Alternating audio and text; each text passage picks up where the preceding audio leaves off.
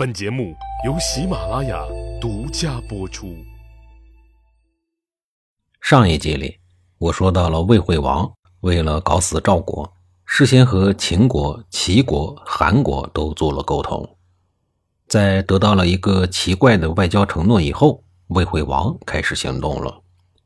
魏国立刻派出了大将庞涓，带领十万魏军开始攻打赵国。大军气势如虹，直逼赵国的首都邯郸。邯郸在魏国的大兵猛攻下岌岌可危。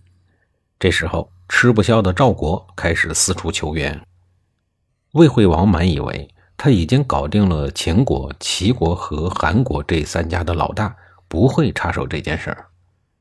但其实，至少有一位大佬根本就没有把这句承诺当回事儿。你们俩要是狗咬狗一嘴毛，那随便咬。但如果你把对方快咬死了，那可不行，我得去拉偏手去。齐威王看到赵国快要断气以后，决定伸手援助。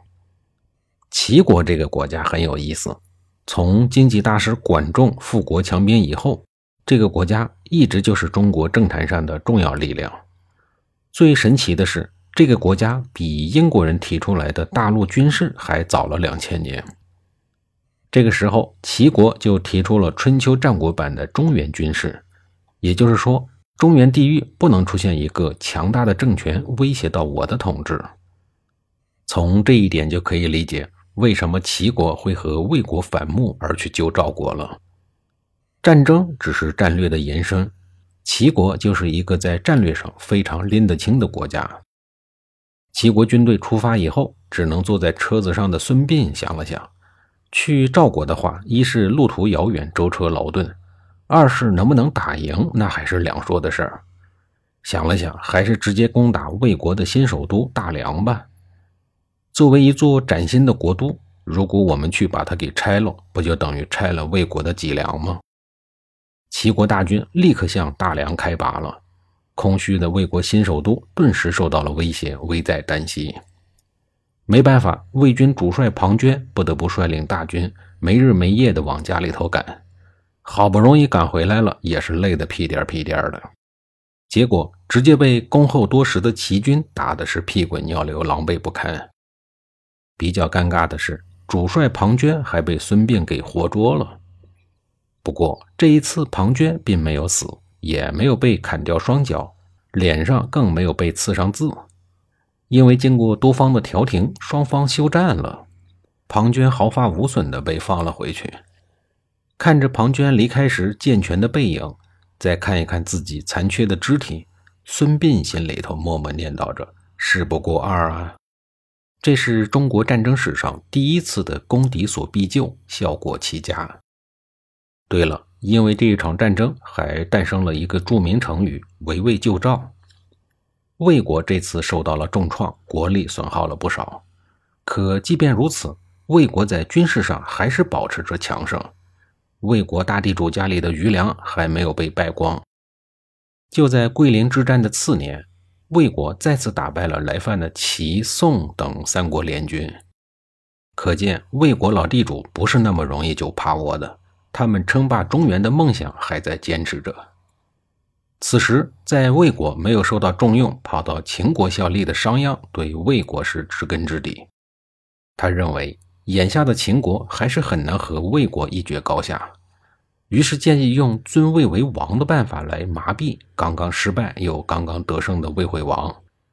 商鞅奉秦国之名义，再次返回到了魏国。他游说魏惠王，劝他先称王当霸主，然后再以霸主的身份号令天下。共同讨伐诸如齐国、楚国等所有不听话的国家。魏惠王立刻就中计了，立刻就摆出了周天子的场面，试图以此来抬高自己的政治地位，并煞有介事地在众诸侯之间发号施令。魏惠王隆重地邀请了刚刚被他打败的宋国、邹国、鲁国等国君在冯泽开会，秦国的公子少官也来参会了。冯泽就在今天河南开封市的南边。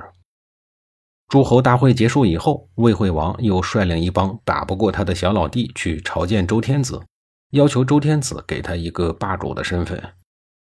要说这个魏惠王为了实现当上中原霸主，真是不择手段，一路狂奔。他无论如何也想不到，这个霸主的光环会给魏国带来多大的灾难。公元前三四二年，魏国向韩国进攻，韩国向齐国求救，还是老套路。早就失去双脚的孙膑只能坐在马车里，率军攻打魏国已经不太新的新国都。于是庞涓也只能再度调转马头，向老挝一路狂奔。孙膑的套路老，显得围魏救韩的故事都老套。但这些不重要，重要的是疗效，不是？相比孙膑这个没记性的庞涓，确实是弱爆了。孙膑一旦故技重施，庞涓就只能千里奔命。当庞涓率领大军回到魏国大本营的时候，齐军已经撤退了。临走之前，孙膑还制造了一个齐军懦弱逃避的假象。庞涓看在眼里，兴奋在心里，毫不犹豫地率领精兵强将一路狂追，打算把齐军一举消灭，顺便把残疾老同学庞涓剩下的肢体也一并剁掉得了。等追到设有埋伏的马陵之地以后，他还不顾危险，继续不要命的往前冲。孙膑心想：这个老同学是怎么了？为什么不顾一切的想杀掉我？你对我都这样了，你让我怎么容你？我不废你，我废谁呀？于是庞涓身首异处了，变得和孙膑一样，肢体不全。愚蠢自大、绝恩绝义的庞涓自己死了也就死了。还让魏国的十万大军在这一次战斗中成了他的陪葬，真的是难以想象。同样是鬼谷子教出来的徒弟，怎么区别就那么大呢？后世有人说“既生瑜，何生亮”，可以想来，庞涓也会有如此的困惑吧？孙膑或许也会想：既然我已经都生下来了，总不至于因为你再去死吧？你庞涓嫉妒心这么强，那我只能让悲剧在你的身上发生。马陵之战中，对于损失了十万士兵的战败国魏国而言，走向衰亡已经是必然。而齐国大获全胜，并救援了韩国，从此齐国军威震天下，代替了魏国，成为了中原霸主，成为了当时数一数二的强大国家，称霸东方。除了有中原霸主这种至高无上的荣誉，还有更多实实在在的好处。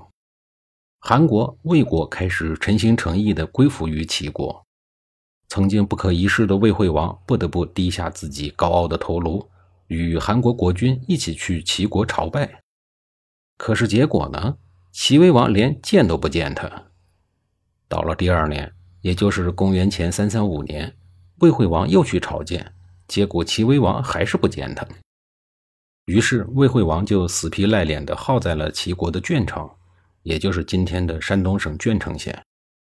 魏惠王还主动穿上了囚服，把自个儿囚禁在茅草屋里头，又派人大举的贿赂齐威王身边的人，终于说服了齐威王接受他的朝拜。要说这个魏惠王也是一个奇人，骄傲起来不像人，悲屈起来更不像人。他为啥不像人呀？下一集里我继续给您讲述。